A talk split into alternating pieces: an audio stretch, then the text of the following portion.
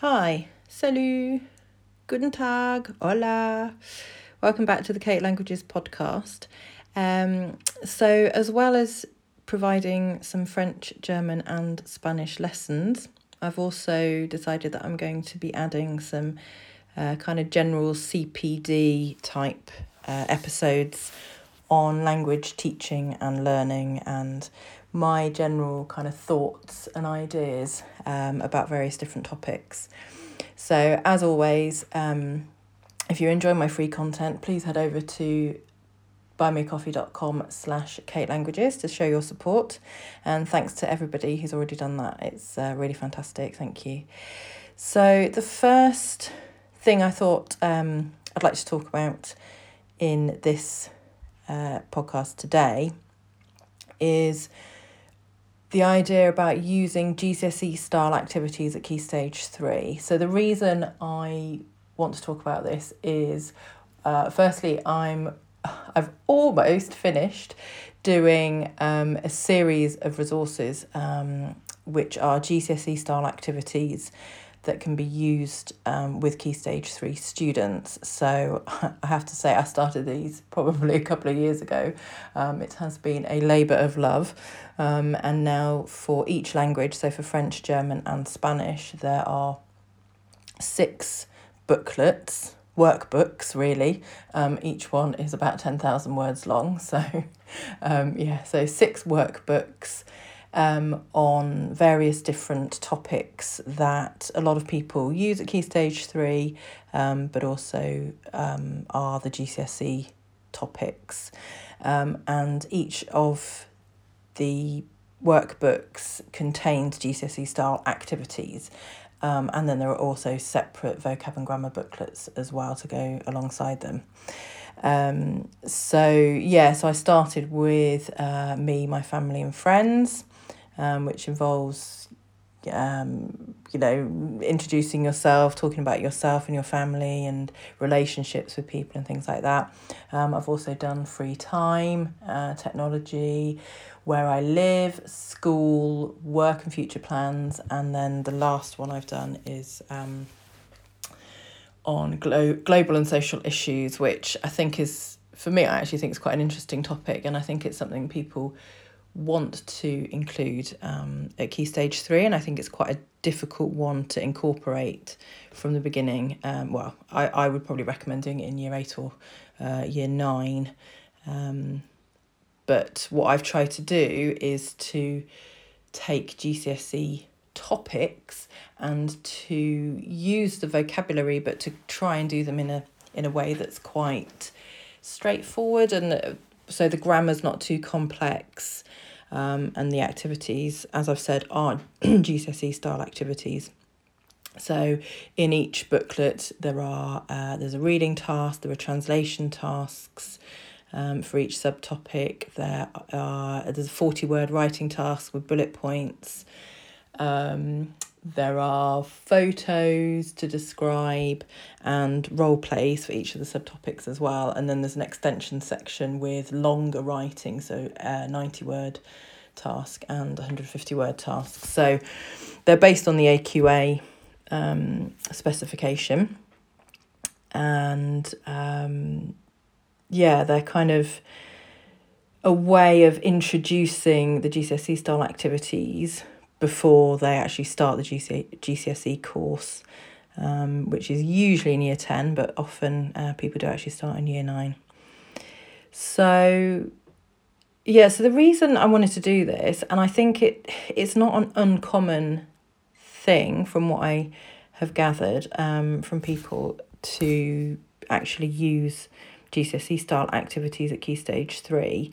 Um, so yeah, I mean, one of the reasons was people actually contacted me and um, were wanting that kind of thing and saying, you know, do you have anything that's for younger students, um, for beginners, but actually has the GCSE style activities and because the textbooks don't seem to um, really have them.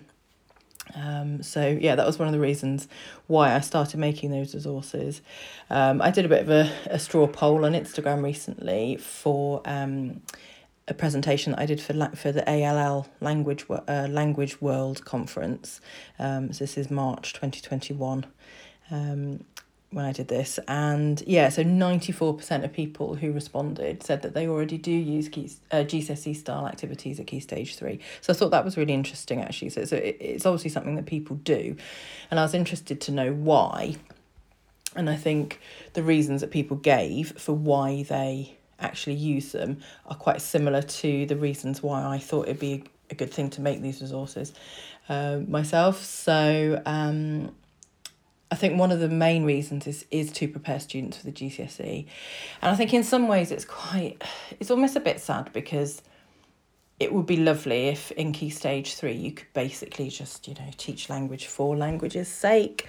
Um, if you could just teach interesting things things that you find engaging that you know the students are going to find engaging etc etc and I but I think the problem with the current GCSE is that we there is so much content there are so many topics and quite a few of the tasks that they need to do in the GCSE exam are quite frankly quite weird. For example the role plays. Um so I'm actually recording this about a week or so after the the new proposals for the new GCSEs, which I think are going to be from teaching in 2023. Um, first um, examination in 2025. I think that's what it's going to be. Um, so these proposals have actually come out recently, and it does seem that this is going to change. So these peculiar rubrics that we have in the target language at the moment uh, it does seem like that's actually going to change and that's going to be in English. And I know that um, WJEC in Wales um, do actually have the rubrics in English or Welsh. Um, and I've created a role play resource um, along those lines for WJEC. And actually, I have to say, doing it was quite refreshing because it just makes so much more sense. I mean, the, the way that these role plays are for um, AQA and uh, Edexcel, and I think possibly Eduqas, but I don't. Re- I'm not really. I don't really know Eduqas very well. Um, but the the fact that they're in the target language, but don't seem to be able to include any kind of conjugated verb or you know very much help whatsoever. Um, they're actually really hard, really really hard, and this uh, this really hit home to me. Um, in obviously wasn't in 2020 because people didn't do any speaking exams it must have been 2019 um, i did just one speaking test with a spanish native speaker. So she had grown up um, i can't remember if she grew up in spain or whether she she definitely had at least one spanish parent and was a completely fluent speaker um, and was, was sitting the GCSE at her, her school, but there weren't any teachers um, in the school who spoke Spanish. So um, they asked me to just come along and, and as an external person to do the um, speaking exam with her. And oh, she was also in year 11 and doing French. So she had had training on how to do these role plays. But I found as I was going through the role play, as the examiner teacher you know you, you have to stick to the script and it basically just made no sense whatsoever. But the the actual scenario was so weird that I was like no one did I mean you can't understand. It was something really bizarre about um I think about taking a video game back to a sh- to a shop. And I'm sure one of the questions was where did you buy this video game? And she was a bit like well I bought it here. Because it's like well, I obviously didn't buy it in the shop next door because then I would have taken it back there. It, it was just weird and it was, it, yeah, it was really unrealistic and very strange. And the fact that this native speaker who, you know, really should have just been able to do it really, really simply, um, really struggled with it. You know, it really hit home to me that actually you need as much preparation and practice for these role plays as you can possibly get because, like I say, they're weird. So I don't think there's anything wrong with introducing that concept right from the beginning of year seven. And also, I think something like a role play, when you know, when it's done well, it's actually quite a fun activity to do with you know, um, in pair work or um, where you know so so one of them can take on the role of the of, of the teacher or the examiner almost um, and then one of you know the others can the other partner can do do the answers and then they can switch around. And it's a, just a nice simple way of practicing the vocabulary and, and practicing conversations.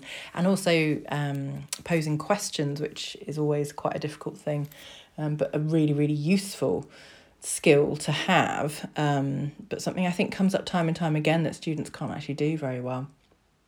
So yeah so i think um, in terms of getting students prepared for the GCSE right from the beginning of year seven, I do think there is a place for doing GCSE style activities at key stage three. Some of the other ones that people said that people who answered my uh, poll on Instagram said that they do were things like translation, which I just think is a great activity to do anyway, and a really, really useful way of checking understanding um, both ways from the target language into English and then English into the target language.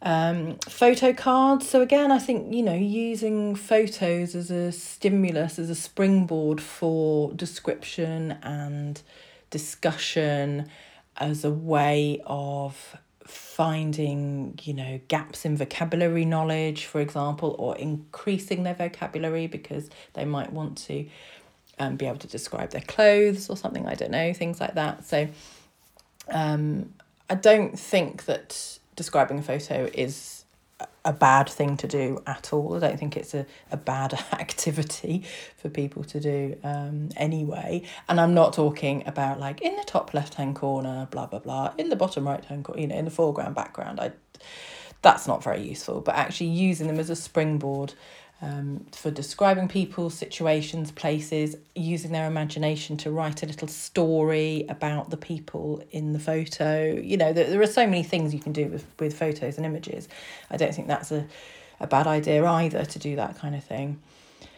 Um, one of the other things that somebody said that they use, and I think this is really lovely as well, is using poems, um, but I also think maybe short stories for the literary text reading. So in the current GCSE, there is a, um, a kind of literary type text uh, in the reading, and it's just a slightly different type of language than what you would normally get in the textbooks um, and in the exams. And I think it's a you know it's it's nice to be able to prepare them for that kind of slightly different language, um, slightly different style of things.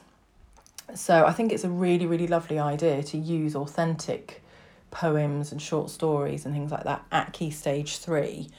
Um, anyway, you know, for the for the enjoyment of doing that kind of thing, but to have the GCSE in mind. So the types of questions that you might do for comprehension of a poem might be the type of questions you get in the exam, but just to show that you have understood it. And even looking at translation, so I wouldn't necessarily say you can. I mean, you can have a go at translating a poem, but I think it's pretty difficult to do.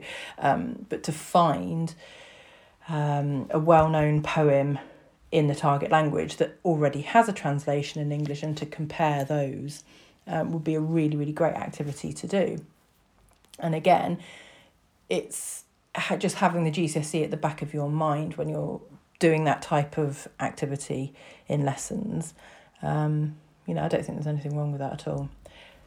Having said all this, I do think there are some disadvantages to uh, using GCSE style activities at Key Stage 3. The first disadvantage would be if that's all you did. So I really think it's really important to have a wide variety of activities, tasks, um, you know, a wide variety of topics as well. Although I said, you know, I've created this whole series of resources um, which are GCSE topics that can be used at Key Stage 3, I do think there is plenty of room in the Key Stage 3 curriculum for other topics. Like it, it doesn't all have to be the same topics that you're then going to repeat again in year 10 and 11. Um, so, yeah, so I think you, you do need a wider variety of tasks and activities and topics than purely GCSE stuff right from the beginning of year seven. Um, you know, if you're doing a role play every single lesson from year seven until they do the exam in year 11, that, that would, I mean, that would drive me insane, and I don't know about the kids.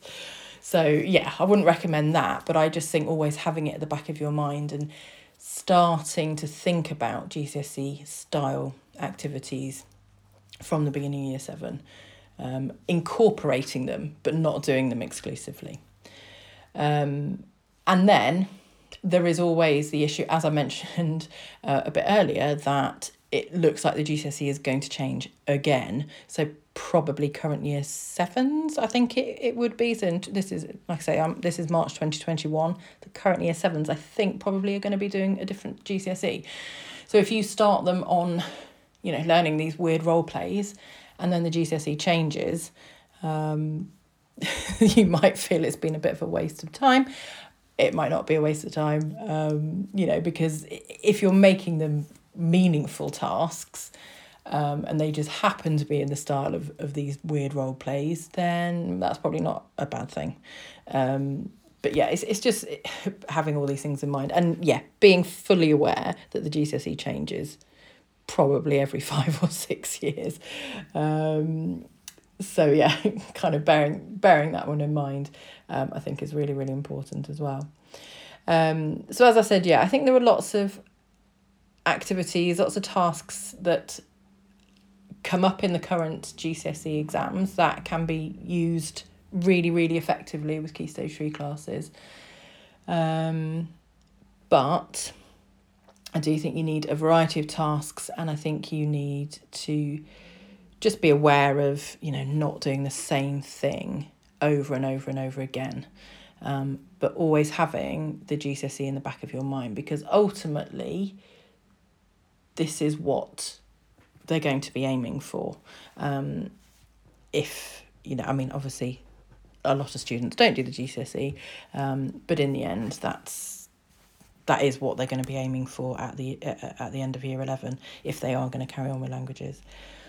Um, and they won't get too much of a shock when they then move on into, into year 10 um, and start the the GCSE course proper so yeah, so that's some of my thoughts and ideas on the idea about yeah using GCSE style activities at Key Stage three. As I said, I talked about this at the Language World, the ALL Language World conference um, recently. So if you uh, did, so you had to buy tickets for it. So but if you bought tickets for it and didn't get to um, see my presentation, then um, I think you can probably watch it back somewhere.